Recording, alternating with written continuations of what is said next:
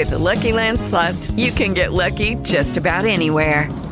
This is your captain speaking. Uh, we've got clear runway and the weather's fine, but we're just going to circle up here a while and uh, get lucky.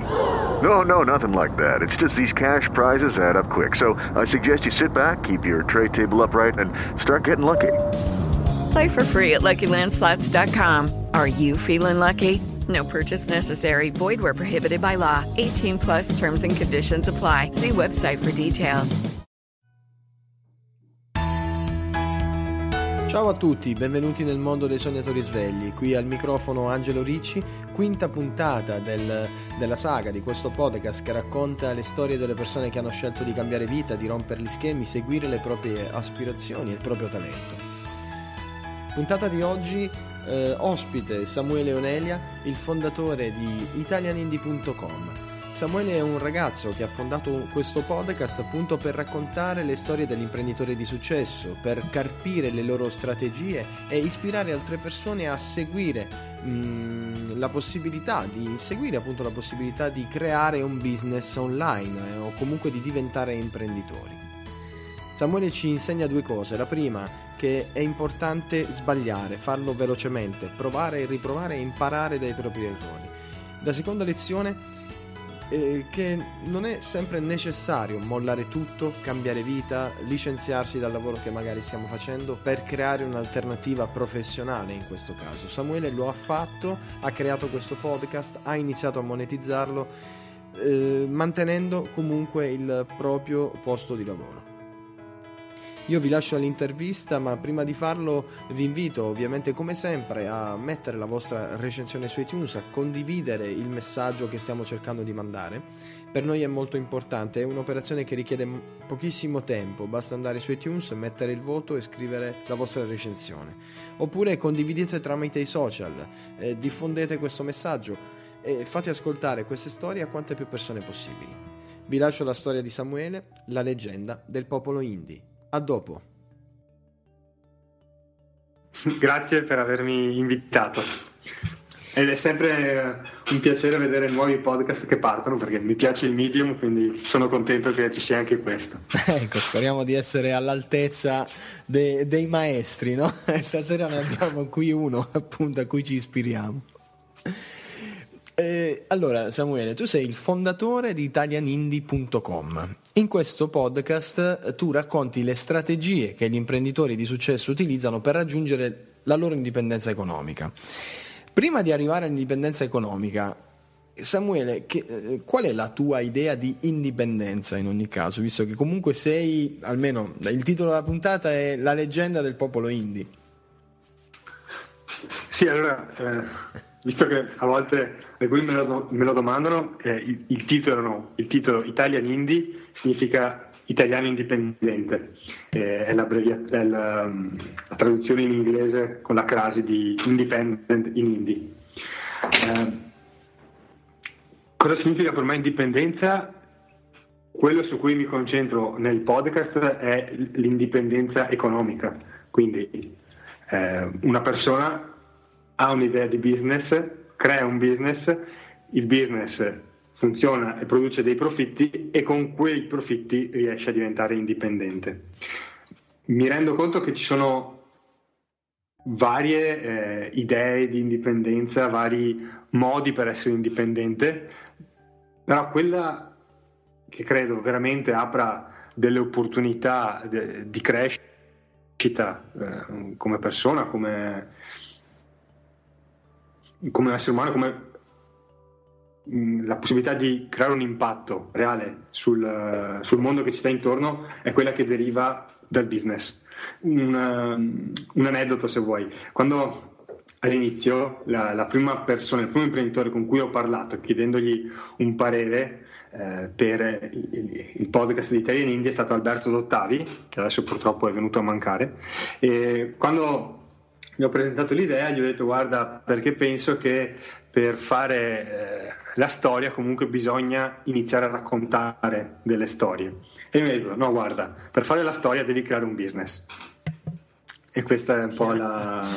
Ti è arrivata la mannaia sulla, sulla, poesia, no? Ti è arrivata la, la prosa sulla poesia. Sì, infatti, ecco, credo che a volte si fa troppa poesia intorno alla parola indipendenza e ci si dimentica che c'è un, un passaggio fondamentale che è quello di guadagnarsela. Sono d'accordo, infatti eh, questa è molto vicina alla, alla teoria appunto che, eh, che, che, fa da driver a sognatori svegli, perché c'è il sogno da una parte ma c'è poi la pratica dall'altra, cioè il rigore, la creatività e il rigore, cioè da una parte devi, se vuoi campare almeno di quello, poi se vuoi fare solo la poesia e tenerla lì chiusa nel cassetto, beh, ben venga per carità, l'importante è essere soddisfatti. Eh, io ho ascoltato la tua storia, l'ho, l'ho, letta anche attraverso quello che tu hai scritto sul blog e c'è una, una parte che mi ha incuriosito particolarmente. Ehm, prima di arrivarci, però, ecco, ti chiedo questo: chi era Samuele Onelia prima di intravedere la possibilità di creare italianindie.com? Quali erano le, i, i, sogni, i progetti di Samuele? Eh, prima, di, prima di iniziare con Italian Indie, in realtà eh, ero. Eh, a quel punto avevo 28 anni, credo. Adesso vado un po' a memoria. Comunque il, um, ero reduce dall'aver già tentato di lanciare eh, altri almeno quattro progetti online, eh, sperando che funzionassero e che potessero diventare una, eh, non solo una bella idea, ma anche qualcosa che producesse appunto dei risultati economici. E, gli altri quattro, per un motivo o per l'altro, erano sempre andati in fumo. Credo che uno degli elementi, eh, cioè, gli, elementi che hanno causato il fallimento era da un, la- da un lato non sapevo come farli funzionare e dall'altro non riuscivo a eh, focalizzarmi su qualcosa e quindi a trovare il tempo per imparare a, a farli funzionare. E, ehm, quindi ero arrivato all'idea di dire mm, lascio tutto, eh, lavoro, tutto quanto eh, e vado in Australia. Eh, avevo anche comprato il biglietto e tutto il visto mh, mm, vacanza lavoro per andare in Australia almeno un, un anno e dire eh, ok lì magari qualcosa per, eh, per campare lo trovi e nel frattempo ti focalizzi a capire come mai gli altri riescono a far funzionare progetti di business online e tu invece continui a provarci e non combinare una cippa.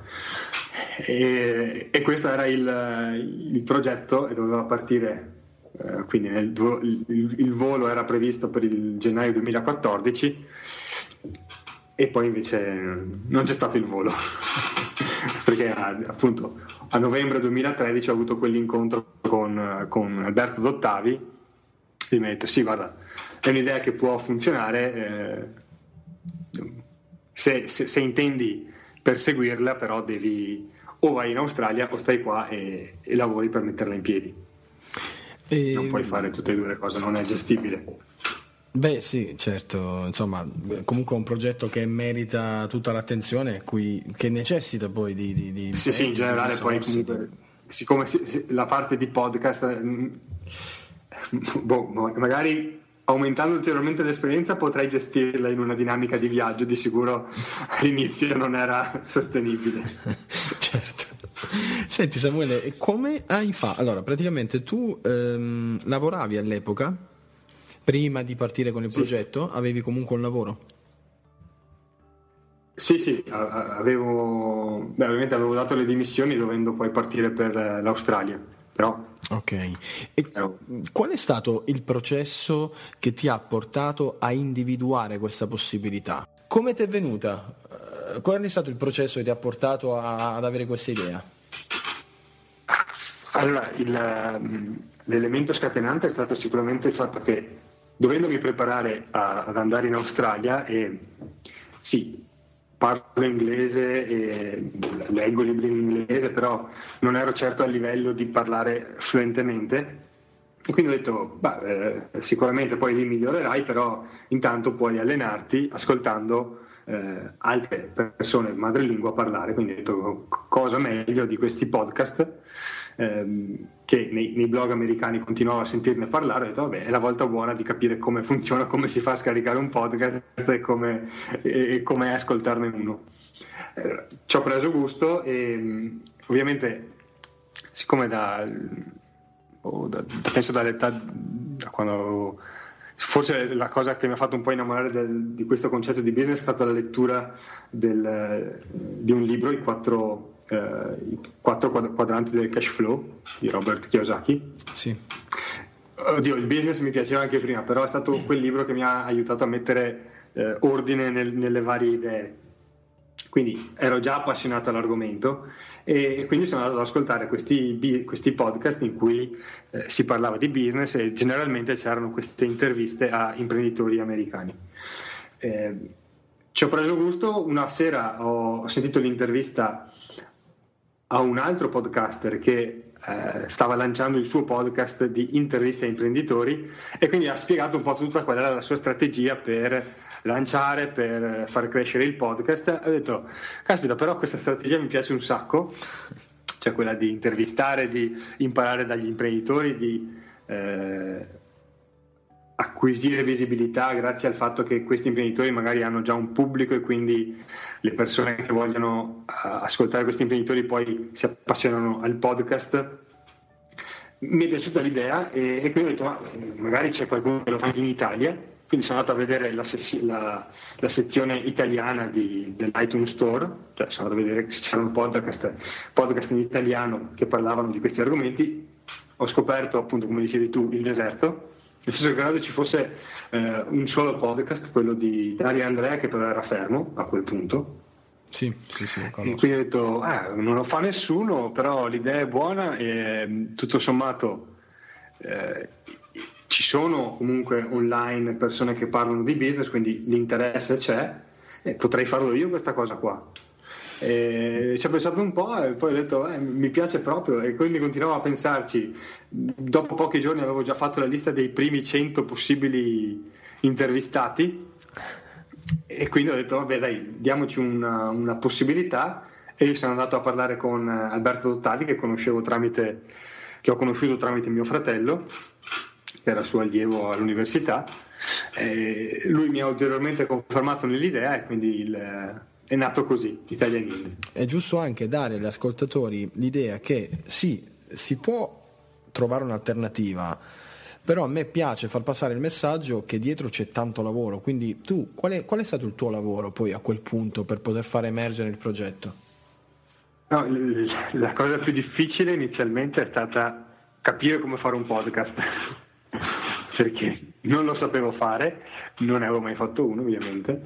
E, e mm, sì, tro- ho, ho, trovato in inglese anche qualche guida, ma non, non, l'ho trovata esaustiva, almeno per me, nel senso che non mi ha aiutato a, a dire devo fare tutti questi passaggi per arrivare all'MP3 finale.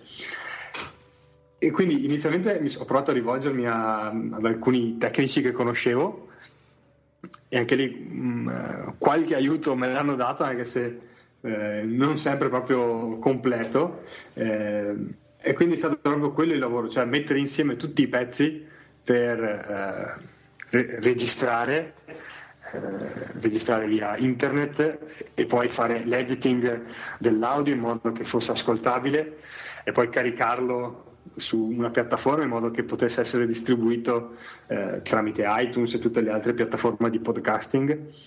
Quella è stata eh, la cosa probabilmente più difficile, nel senso che mi ha eh, richiesto eh, almeno un mese, cioè, vabbè che poi c'erano le vacanze di Natale, quindi alcune cose si fermano un po', però eh, c'è stato sicuramente un, un mese buono di lavoro proprio per capire come, come fare questa cosa. Anche perché appunto ho anche provato a, a, seguire alcuni corsi ma probabilmente ho, ho, scelto quelli sbagliati evidentemente ma non sono riuscito a, a, a capire rapidamente un, un, processo per fare il podcast. Co- considera che anche dopo averlo dopo aver imparato a farlo credo di essere arrivato alla, alla versione definitiva su come registro su come va bene registrare un podcast a dicembre dell'anno scorso, quindi per i primi sei mesi di registrazione di podcast ho usato una procedura che era molto faraginosa, molto, molto poco produttiva E quindi stavo in definitiva ci ho messo un anno di podcast per capire effettivamente qual era il sistema migliore per farlo. L'altra cosa comunque eh, impegnativa è stata registrare le prime interviste perché comunque non, non l'avevo mai fatto prima. E, ehm, inizialmente non sapevo neanche bene come farlo, quindi per esempio ho contattato quel, quel, podcaster di cui avevo sentito l'intervista e che mi aveva inizialmente dato il, lo, lo, spunto, eh, John Lee Dumas, chiedendogli guarda, posso usare il format delle tue domande per iniziare? E mi ho detto sì, sì, vai pure, tanto figurati cosa mi, mi, mi interessa di, di un po' podcast in italiano che tanto gli, gli italiani non ascoltano me quindi non, non è questa, un conflitto. questa concorrenza reale. Mm, quindi inizialmente appunto ho usato il suo format di domande e poi con l'esperienza ho, ho capito come gestire meglio l'intervista e quindi come eh, strutturare tutto, tutto, il format del, del podcast. Quelle credo siano state le, le, le cose più difficili L'altra, l'altra, attività impegnativa è stata raccogliere i primi 100 iscritti alla mailing list, perché sapevo che se avevo intenzione di monetizzare il podcast, la mailing list era l'elemento fondamentale. E mi ero ripromesso di dire, se non hai almeno 100 persone che si iscrivono a questa, a questa mailing list prima che tu lanci, quindi dimostrano un minimo di interesse al, al progetto, lasci stare, eh, vabbè, vuol dire che non ha, non ha, potenzialità sufficienti per diventare qualcosa di serio. E quindi uno dei lavori che facevo mentre imparavo a fare il podcast e mentre iniziavo a contattare i primi ospiti era eh, trovare modi per portare le persone a iscriversi su questa landing page e dare la loro mail e dire sì, di, di fatto un po' almeno mi interessa sapere se partirai con questa, con questa iniziativa. Ok. Eh, volevo farti una domanda, Samuele, mh, mm, sul contesto sociale. No? Eh, a un certo punto tu hai scelto di eh, intraprendere questa strada eh, ripeto, innovativa. Eh, allora, tu sei comunque veneto, quindi diciamo che la mentalità imprenditoriale, eh, lì possiamo, eh, cioè, siete maestri, no? Eh, però come ha preso il contesto questa idea invece del podcast, del, del blogger? Eh, hai trovato persone, ah, hai trovato scetticismo, come hai combattuto? Combatti tuttora, immagino, forse con una certa mentalità o no? Oddio, eh, semplicemente nessuno capiva quello di cui parlavo, quindi non era, non era molto complicato. Cioè, senso, a un certo punto era più semplice dire, mm, non dire niente, quindi non, non, e, e, nella mia almeno eh, cerchia sociale più ristretta era sicuramente difficile spiegare questa cosa, nel senso che era difficile capire cos'era un podcast e poi era difficile spiegare ehm, come avevo intenzione di monetizzarlo. Anche perché non avevo un piano esatto per monetizzarlo. L'idea era intanto crea un pubblico e poi provare a capire quali esigenze hanno e come puoi aiutarli. Ok. Se vuoi, la fortuna è che già all'epoca conoscevo diversi altri ehm, imprenditori alcuni giovani, alcuni più eh, esperti e comunque un potenziale, anche se non chiarissimo, lo vedevano e quindi quello è stato un buon, un buon supporto. Dall'altra parte, se vuoi, non, non, ho avuto grandi ostacoli, nel senso le persone ehm, che comunque magari, so, i familiari, che, che magari non avevano non capivano esattamente cosa avevo intenzione di fare. Comunque non, non, mi hanno mai detto no, non farlo, sei un pazzo, lascia stare. L'idea era sei abbastanza giovane per provarci, eh, non hai grosse... cioè nel senso sì, magari, ovviamente può andare male, ma non, non, rischi di rovinarti la vita in maniera eh, indelebile. Certo, anche Quindi, perché... Se credi in questa idea eh, è giusto che, che fai un tentativo. Anche perché è giusto sottolineare eh, che eh, per avviare un, progetto come il tuo eh, non, non, è nemmeno necessario investire chissà quali somme. Anche per rispondere a chi magari potesse fare una domanda, sì ok, ma magari aveva dei soldi da investire e si è messo in questo progetto, no? Perché tanti trovano anche la scusa, eh, ma non lo posso fare perché ci vogliono tanti soldi. E questa è una strada che se, se tu mi confermi può essere intrapresa anche con budget molto molto molto ridotti.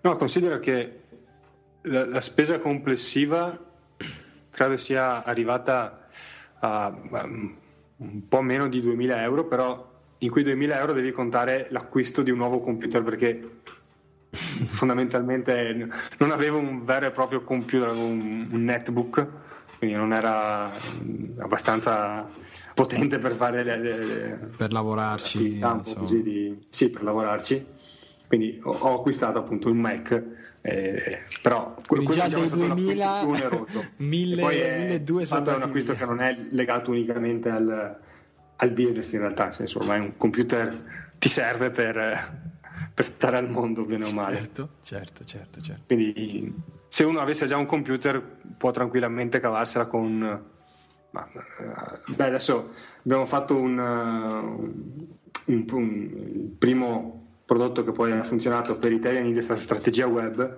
una delle, delle, delle linee guida nel, nel, nella vendita di questo corso che era orientato a chi voleva lanciare un business online era puoi lanciare un business online con circa 40 euro al mese, un po' meno di 40 euro al mese, eh, contando dentro a questi 40 euro al mese anche la, le spese di, tipo del commercialista.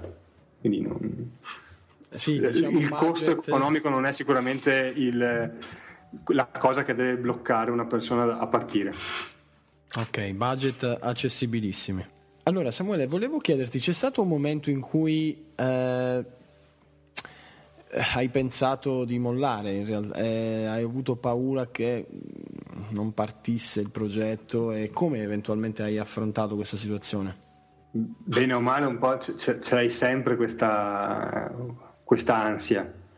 Um, però dall'altra parte um, il come l'ho affrontata um, è stata da un lato a un certo punto ci fai l'abitudine cioè, ti svegli la mattina e sai che eh, ti, ti, metti addosso i vestiti e ti metti addosso questa paura. Ti accompagni durante la giornata e ormai diventa una, una costante. Eh, e dall'altra, probabilmente, per esempio, uno dei, degli ostacoli, dei primi ostacoli che ho affrontato è stato che eh, all'inizio, basandomi magari, ovviamente sbagliando, no, su i parametri che vedevo per i podcast americani, mi aspettavo una crescita vertiginosa. Okay. ovviamente non c'è stata, è stata molto più eh, regolare, però non è stato dal giorno 1 tutti che ascoltavano il mio podcast. Questa cosa all'inizio mi ha un po' spaventato, eh, però eh, è vero che non, magari non è cresciuto in maniera vertiginosa, però continuava a crescere continuavano ad arrivare nuovi iscritti, continuavano ad arrivare eh, mail di persone che apprezzavano il contenuto. Quindi tutto sommato c'era un, c'erano delle conferme che il lavoro era buono. E quindi non, non vedevo neanche il motivo per dire eh, abbandona questo perché non sta funzionando.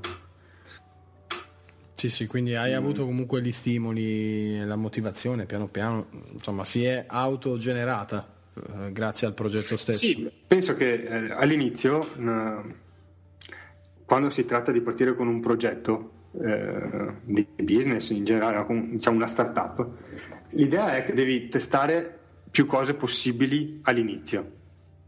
E, ehm, finché ti restano cose da testare, vuol dire che vale ancora, almeno in parte, l'idea di, cioè, l'idea di, andare avanti comunque rimane valida perché magari hai ancora qualcosa da testare per vedere se funziona.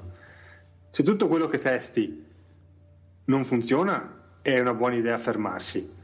Eh, è un'altra buona idea fermarsi se hai paura di testare, cioè se, se sei nel panico a testare qualsiasi idea perché dici ah, se faccio questa cosa qua morirà tutto, vuol dire che non, o meglio, mentalmente stai facendo un errore, perché invece è utile testare più cose possibili e magari nessuna funziona e effettivamente l'idea non ha potenziale.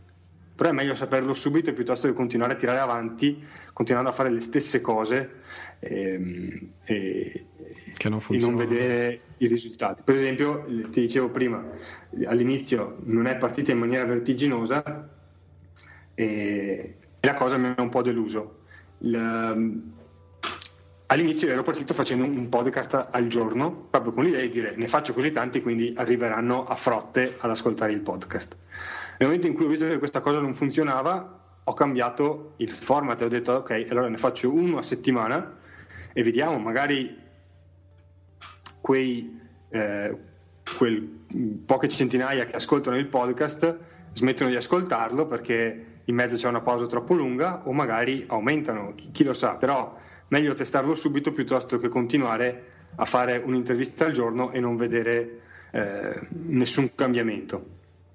Certo. E in quel caso è stato un test che ha funzionato, quindi è stata una buona, una buona idea fare questa prova. Però ecco, in generale, ehm, nel momento in cui una persona si trova in difficoltà ad andare avanti perché ha dei dubbi, l'idea è fai una verifica, vedi se ci sono cose che puoi testare, che non hai ancora testato, e testale il più rapidamente possibile.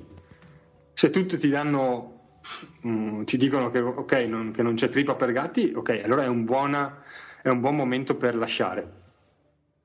Finché eh, semplicemente le cose non vanno come vorresti, ma ci sono varie eh, opzioni da, da verificare, allora vale ancora comunque la pena andare avanti. Il famoso fade fast, no? Sbaglia rapidamente se sì. proprio devi provarci. Perché tanti si fermano, eh, sì, è una cosa che mh, mm, poi noi anche con le nostre storie verifichiamo spesso, eh, cioè tanti non ci provano proprio.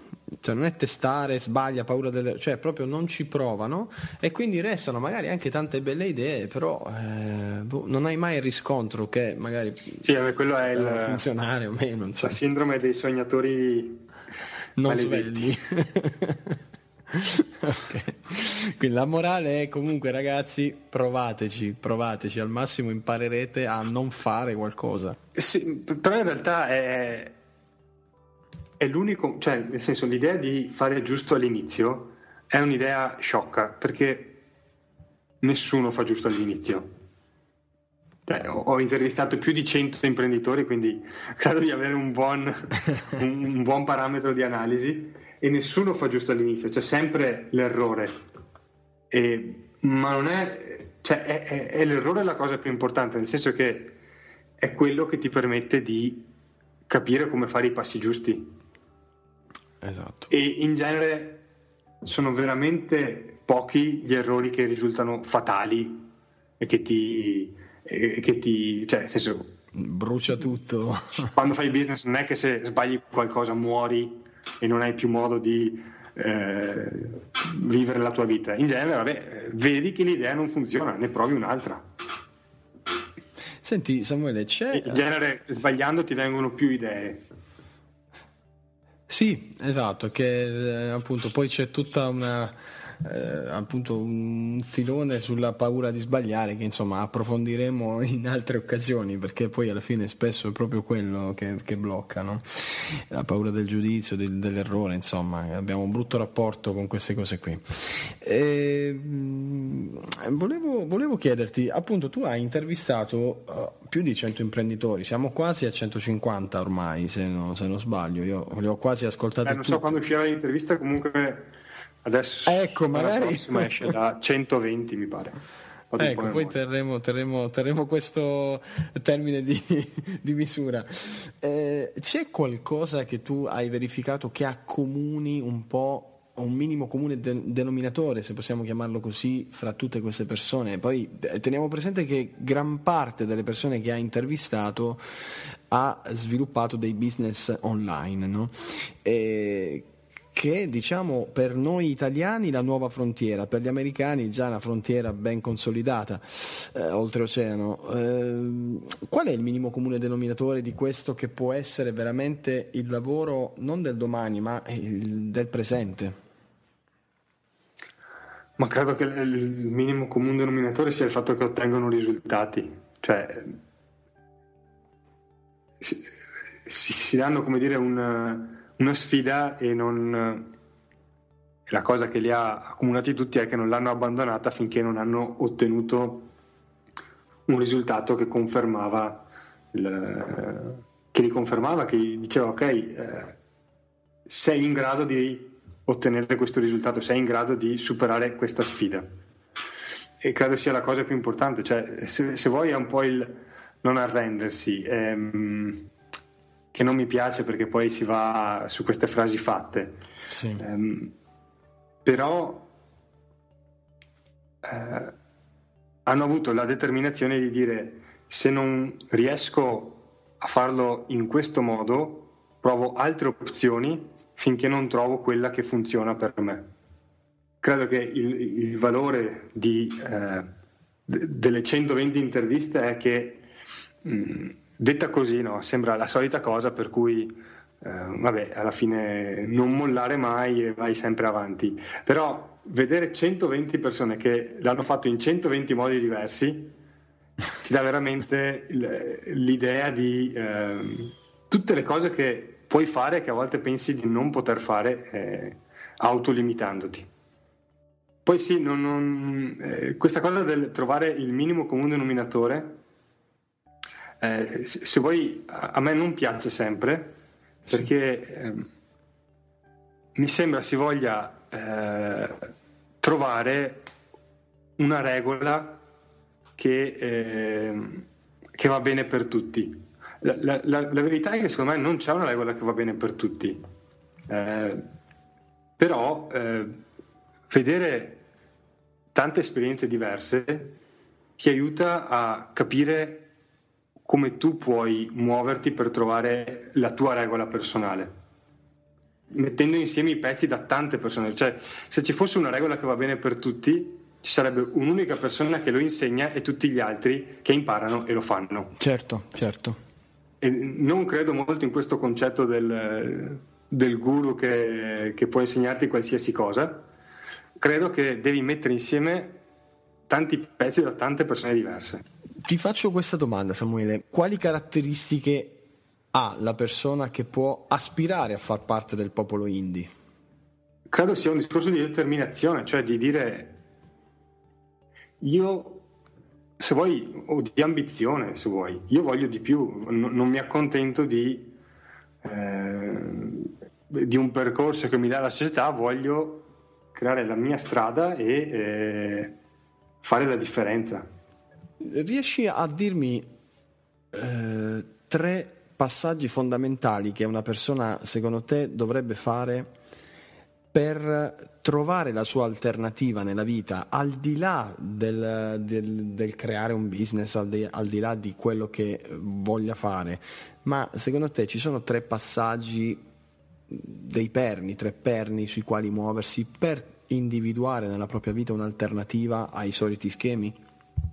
Dovendone citare tre, il primo deve essere uscire dalle proprie zone di comfort, cioè mettersi alla prova in, in cose se vuoi anche, mm, se vuoi anche bizzarre, cioè eh, fare quelle cose che tutti, non, eh, tutti si rifiutano di fare. Un, un bel libro sull'argomento è Yes Man, ci hanno fatto anche un film. Sì. E, sì. E, secondo me è, se una persona vuole provare a uscire dalle zone di comfort, quello è, un buon punto di partenza. E, e, quando esce dalle zone di comfort, in realtà il mondo diventa più grande, nel senso scopri di avere più potenziale di quello che pensavi e scopri che, c'è, eh, che ci sono più possibilità di quelle che, che credevi. Eh, quindi questa secondo me è la prima e forse la più importante. La seconda direi, eh, o almeno eh, è per me sicuramente leggere, nel senso le, non tanto il leggere, può, può, essere ascoltare podcast, può essere comunque un, discorso di ehm, continuare a eh, cercare nuovi stimoli, ma, magari da eh, persone, autori, stiamo sulla dinamica del lettore libro, che hanno già sperimentato, che sono già usciti magari dalla loro zona di comfort, velocizza il percorso di crescita in qualsiasi campo uh, uno voglia crescere. E l'ultima cosa direi probabilmente l- l- entrare in, uh, in, contatto con persone che sono stesso, nello stesso percorso.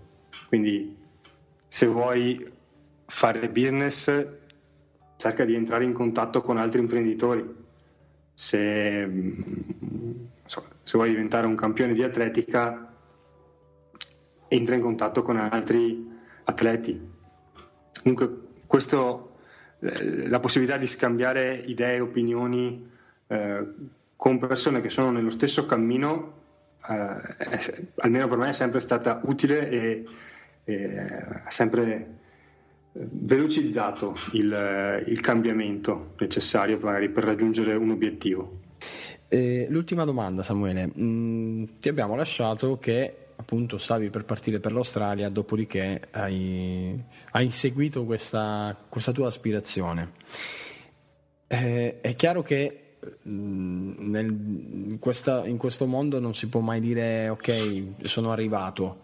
Qual è il, però il prossimo step che ti poni come obiettivo? Quindi una volta che Italian Indie eh, diciamo, ha il motore adesso a pieni giri, eh, qual è la prossima meta che vorresti raggiungere? Ah, allora, considera che Italian Indie almeno eh, è comunque ancora una startup in termini di eh, business e, e, di successo. La, però la, la, cosa, se vuoi, bella è che mh, a marzo 2014 nessuno lo conosceva, ne, era il nulla. Dopo circa sei mesi c'erano, Italian India era, un, un, già, era già a quel punto podcast, uno dei podcast, podcast, di copertina di iTunes e, ed ha continuato a esserlo per tutto quest'anno. Eh, c'erano migliaia di persone che ascoltavano ogni episodio, e, ma forse a quel punto no. Comunque c'erano, sì, c'erano diverse eravamo già sopra i mille ascoltatori per, per puntata a dicembre 2014 e, e avevamo i, primi eh, cos'erano? 3.000 iscritti alla mailing list. Dopo altri sei mesi sono stati fatturati i primi 10.000 euro se vuoi sono cifre sempre piccole però secondo me il, il prossimo step è continuare a crescere cioè il, L'importante è non fermarsi a questo punto, ma continuare ad andare avanti. Il potenziale, secondo me, c'è, eh, nel senso, le conferme stanno arrivando, quindi sono fiducioso. Eh, e la direzione, ovviamente, è quella. E per chi, giusto perché, per chi volesse eh, magari saperne di più rispetto a eh, tutto il, il, dietro le quinte di Italian Indie. Um, una delle regole che ho imparato dagli americani, dagli, dagli imprenditori americani che seguo e da, um, e da alcune interviste di Italian Indie è la regola della trasparenza totale. Quindi l'abbiamo già fatto e penso che continu- non vedo perché non continuare a farlo. Eh, stiamo raccontando tutto, le, tutto, quello che succede dietro le quinte di Italian Indie. L'abbiamo raccontato in due rapporti dettagliati che se vuoi puoi non so se ci sono delle note certo, a questa intervista se vuoi riportarli lì quindi certo, chi vuole può vedere come è nato Italian Indie come si è sviluppato come, come sono stati incassati questi primi 10.000 euro che ho menzionato prima con tutti i vari dettagli del caso. Sì, eh, assolutamente verranno pubblicate queste informazioni, anche perché è, è tutto veramente così trasparente che in quella trasparenza si trova anche veramente l'ispirazione di dire questi sono ragazzi che ce la stanno facendo, c- lavorano duro, hanno avuto un'idea innovativa e ci dimostrano che non vendono fumo, perché non stanno dicendo che guadagnano i miliardi già dopo un anno, ma siamo gli strafighi di turno. No, sono ragazzi che si sono messi a lavorare sodo, Samuele si è messo a lavorare sodo e dichiara in maniera totalmente trasparente gli introiti ed è una cosa veramente innovativa, almeno nel nostro paese. Quindi c'è una possibilità di fare business, di fare qualcosa che ci piace, di innovativo, che sia utile alle persone che sia un servizio e che sia di ispirazione e di farlo eh, diventare un lavoro, appunto, di, di, di, farlo anche in maniera molto ma molto trasparente. E devo dire, questa è una nota del redattore, come si dice in questi casi, che Samuele non solo è trasparente, ma è una persona estremamente eh, disponibile. Eh, oltre che ovviamente competente, questo, questo te, lo, te, lo, dovevo e quindi è giusto anche farlo notare. Però questa, sì, grazie. Figurati, quindi siete veramente... No, comunque il discorso della trasparenza totale, devo dire che eh, in realtà, vabbè, ovviamente se guardiamo al, al, al, web internazionale non è sicuramente una novità. Eh, devo dire che ci sono, eh, almeno ne ho trovato sicuramente un paio di bei esempi eh, anche di aziende italiane. Sì. Eh, diciamo che nel mondo, se vuoi così, della formazione, eh, effettivamente n- non ho mai visto nessuno in Italia fare questa cosa della, di raccontare come eh, guadagni e tutto quanto, però credo sia eh, importantissimo, nel senso che io da tutti quegli imprenditori che hanno raccontato i dettagli della loro attività ho imparato tantissimo. E, non sarei sicuramente, non avrei sicuramente raggiunto i risultati che ho raggiunto, piccoli o grandi che siano, non li avrei raggiunti eh, senza queste informazioni che loro hanno condiviso e quindi credo sia giusto condividerle.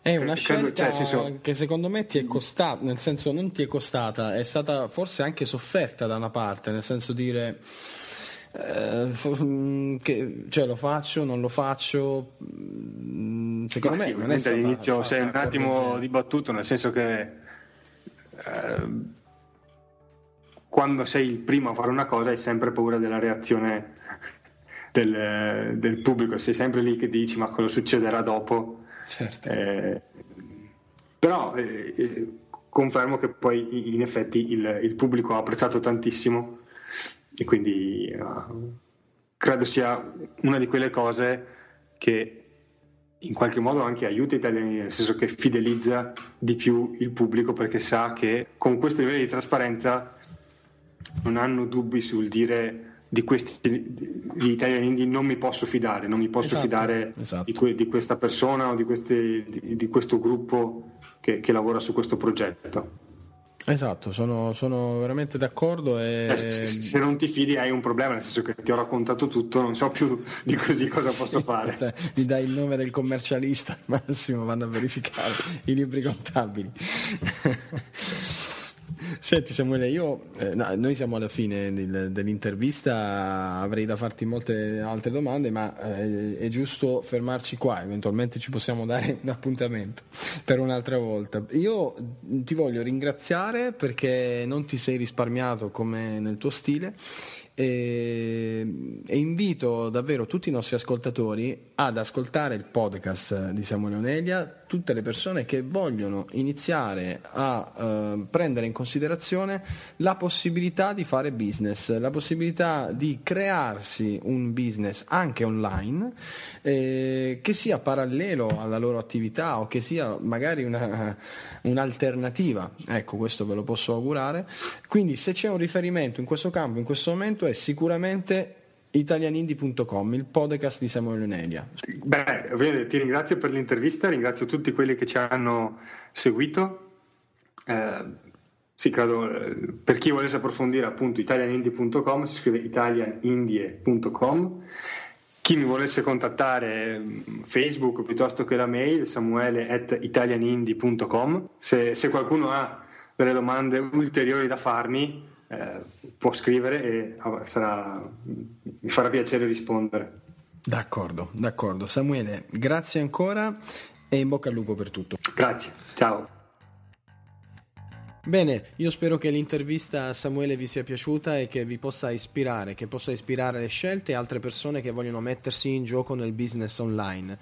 Mm, vi aspetto sulle nostre pagine social, la pagina Facebook, la pagina Instagram. Condividete se questo contenuto può interessare voi o altre persone che conoscete o anche quelle che non conoscete. Vi aspetto su iTunes, mettete la vostra recensione, il vostro voto per noi è importantissimo ed è un'operazione che vi porta via veramente pochissimo tempo, ma premia quella, quelli che sono gli sforzi che stiamo facendo per portare questo messaggio a quante più persone possibili. Infine ricordatevi quello che diceva Kipling. Abbiamo 40 milioni di ragioni per fallire, ma non abbiamo una sola scusa per farlo. Ci vediamo alla prossima puntata. Ciao!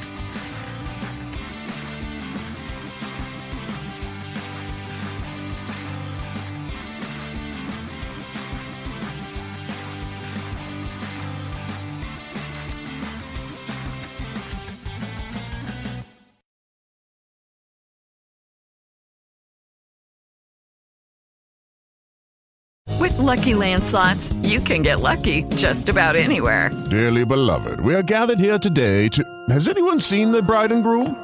Sorry, sorry, we're here. We were getting lucky in the limo and we lost track of time. No, Lucky Land Casino, with cash prizes that add up quicker than a guest registry. In that case, I pronounce you lucky.